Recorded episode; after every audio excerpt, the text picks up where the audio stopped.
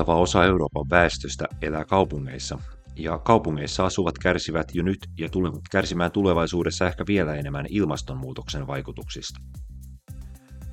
Ovatko kaupungit tulevaisuudessa maanpäällisiä helvettejä vai viileitä keitaita?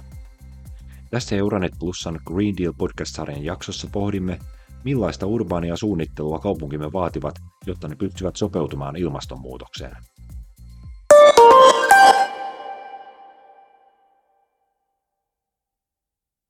Mitigare gli effetti del cambio climatico oggi sono fondamentali. Sono fondamentali direi a tutte le scale. On ratkaisevan tärkeää pystyä lieventämään ilmastonmuutoksen vaikutuksia kaikilla tasoilla. Ihan alkaen yksittäisten rakennusten suunnittelusta aina laajamittaiseen kaupunkimittakaavaan, joka koskee paitsi naapurustoja, myös koko kaupunkia. Ja puhutaanpa sitten uusista kaupungeista, tai kuten Euroopassa ja Pohjois-Amerikassa yleensä tapahtuu, olemassa olevien kaupunkien muuttamisesta.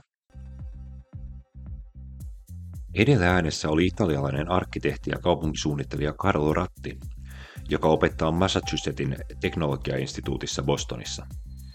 Hän johtaa siellä MIT Sensible City-laboratoriota, joka tutkii ja ennustaa, miten digitaaliset teknologiat muuttavat ihmisten elintapoja ja mitä vaikutuksia sillä on kaupunkitasolla.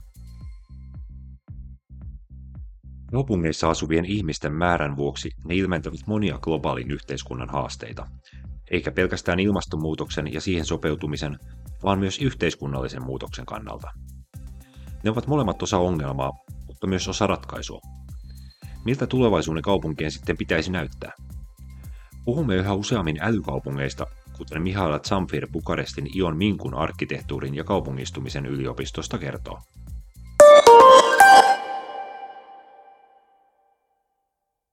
Sunt orașe care țin cont de foarte multe aspecte, sunt orașe inteligente, vorbim despre orașe care sunt concepute în jurul unor caracteristici precum uh, sunt um, forțele naturale, au scopul de a proteja fauna sălbatică și resursele joissa otetaan huomioon monia näkökohtia. Ne ovat älykkäitä kaupunkeja. Puhumme tässä kaupungeista, jotka on suunniteltu luonnolliseen ympäristöönsä. Niiden tavoite on suojella villieläimiä ja luonnonvaroja, Alueen yhteisen vision mukaan kaupungeista tulee tiiviimpiä, jotta sen vaikutus ekosysteemiin rajoittuu. Puhumme vesisysteemeiden suojelemisesta. Puhumme myös energiakeskeisistä kaupungeista. Tulevaisuuden kaupunki on suunniteltu tuottamaan tarpeeksi energiaa, jotta se olisi omavarainen. Tällaisten kaupunkien rakennukset on suunniteltu energiaresurssien jakamisen näkökulmasta. Ne tuottavat kulutustaan vastaavan määrän energiaa. Ne ovat kaupunkeja, jotka tarjoavat palveluita, lyhyitä välimatkoja, liikkuvuutta, viheralueita ja pääsyn elämänlaadun kannalta keskeisiin toimintoihin. Ne ovat kaupunkeja, joissa on hyvä infrastruktuuri, jotka on rakennettu tehokkaasti, joissa on helppo liikkua ja joissa on nopeiden junayhteyksien vuoksi helppo asua jopa kauempana keskustasta koska kaikki aika ei mene liikenteessä. Älykkäässä ja vihreässä kaupungissa kaiken ytimessä ovat liikkumisyhteydet. Asfaltti polttaa. Suurin osa kaupunkien asukkaista tietää, että helteisenä kesänä kaupungissa viileänä pysyminen voi olla mahdoton tehtävä. Euroopan komission yhteisen tutkimuskeskuksen tutkijat ovat tutkineet kesän pintalämpötilojen eroja yli 50 000 asukkaan kaupunkialueilla ja niitä ympäröivillä maaseuduilla vuosien 2003 ja 2023 välillä. Tutkijat huomasivat, että pintalämpötilat kaupungeissa olivat joskus 10-15 astetta korkeampia kuin lähimaaseudulla, ja että nämä lämpötilat ovat edelleen nousussa. Kaupunkilaisille tämä tarkoittaa kuumuuden aiheuttamien terveysongelmien tai jopa kuoleman kasvanutta riskiä. Tästä syystä tulevaisuuden kaupunkien jäähdyttäminen on kaupunkisuunnittelun keskeinen tavoite – ja jos tunnistamme vihreitä tapoja toteuttamaan tämä, emme säästä pelkästään ihmishenkiä, vaan pystymme myös vähentämään energiankulutusta ilmastoinnin osalta. Virolaisen vihreään energiaan keskittyvän Gren Estonian toimitusjohtaja Marko Kulauts kertoo.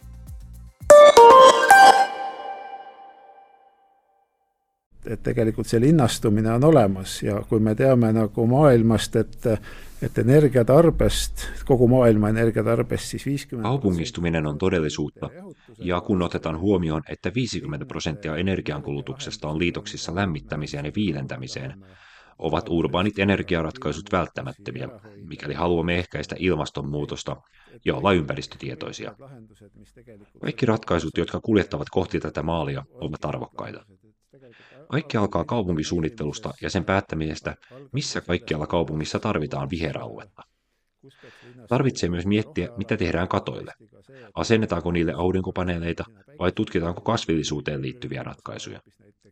Katot tyypillisesti keräävät lämpöä, koska ne ovat usein väriltään tummia. Toisaalta myös aurinkopaneelit ovat tummia ja voivat myös aiheuttaa oman osansa lämpösaarekkeiden luomisessa. päikesepaneel on ka tume, tekitab samamoodi seda, seda kuumasaart On siis selvää, että erilaisia tapoja kaupunkien viilentämiseen on kyllä olemassa. Voimme korvata tummia kattoja vaaleammilla tai vielä parempaa viherkatoilla. Voimme hyödyntää auringonsäteitä pois heijastavia pintoja, istuttaa lisää puita ja kasveja ja niin edelleen. Pelkästään jo se, että luomme lisää varjoja voi olla hyödyllistä, kuten Karl Loratti toteaa. Oltre a interventi tipo naturale, possiamo pensare a interventi tipo artificiale. Luonnollisten ratkaisujen lisäksi meidän on pohdittava myös keinotekoisia ratkaisuja kaupunkiemme varjostamiseksi. Tässä ei ole mitään uutta. Niin on tehty esimerkiksi Italian kaupungeissa ja etenkin todella kuumilla ja kuivilla alueilla, kuten Lähi-idässä, jo vuosisatojen ajan. Erilaiset varjot luovat siedettävämmän kaupunkikokemuksen myös helteisinä ajanjaksoina. The Lancet-tiedelehdessä julkaistiin tutkimus, jossa kerrottiin, että mikäli kasvillisuus peittää vähintään 30 prosenttia kaupungin pinnoista, voi keskilämpötila näillä urbaaneilla alueilla pudota 0,4 astetta. Tutkimuksen mukaan jo pelkästään tämä vähentäisi kuumuuteen liittyviä kuolemia kolmanneksella. Mutta ei ole kyse kuitenkaan pelkästään siitä, kuinka monta puuta kaupungissa on, kuten slovenialainen maisema-arkkitehti Maja Simonetti kertoo.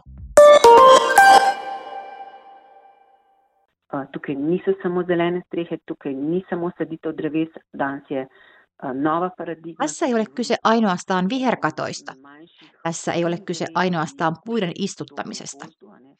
Nykyään on olemassa ajattelutapa, joka puhuu pienempien, metsää muistuttavien puuryhmien istuttamisen puolesta, sillä niillä voi olla enemmän voimaa kuin yksittäisellä puulla jalkakäytävällä. Voimaa siinä suhteessa, kuinka ne jäähdyttävät, kosteuttavat, pidättävät vettä ja kuinka ne tarjoavat meille varjoa ja muita etuja. Tulevaisuuden kaupunki on näissä visioissa yhä vihreämpi.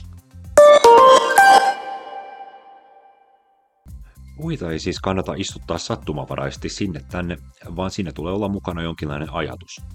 Mutta kyse ei ole pelkästään kaupunkien vihreydestä. Toinen kaupunkisuunnittelun avainelementti ovat todelliset sosiaaliset infrastruktuurit ja esimerkiksi se, kuinka paljon olemme todellisuudessa valmiita tinkimään esimerkiksi asumisesta. Saksalainen kaupunkisuunnittelun erikoistunut arkkitehti Angelika Lass toteaa. Dann müssen wir vielleicht mal grundsätzlich überlegen, also jeder für sich, wie viel Platz Meidän saattaa olla pakko jossain vaiheessa pohtia, kuinka paljon tilaa todella tarvitsemme elämiseen. Onko sen pakko olla omakotitalo ja puutalo? Tällainen asumistapa nimittäin vie kaikkein eniten tilaa palloltamme. Sanoisin, kaikki alkaa siitä, että muutamme lähemmäs toisiamme. Muuttaminen yhteen tarkoittaa sitä, että yhdessä talossa on useampi kämppä. Toisin sanoen, ei enää sitä, että perhe omakotitalo nähtäisiin tavoiteltavana asiana, vaan säästämme tilaa rakentamalla monen perheen taloja, jotka ovat joustavia siinä mielessä, että pystymme rakentamaan sen sisään monia erilaisia asuntoja sekä lisätä seiniä ja purkaa niitä, kun on tarvis. Minulla on tapana kehottaa katsomaan 50-luvun taloja. Miksi? Siksi, että ne olivat järkevän kokoisia. Silloin ei ollut sata neliötä jokaista yhtä tai kahta ihmistä kohden.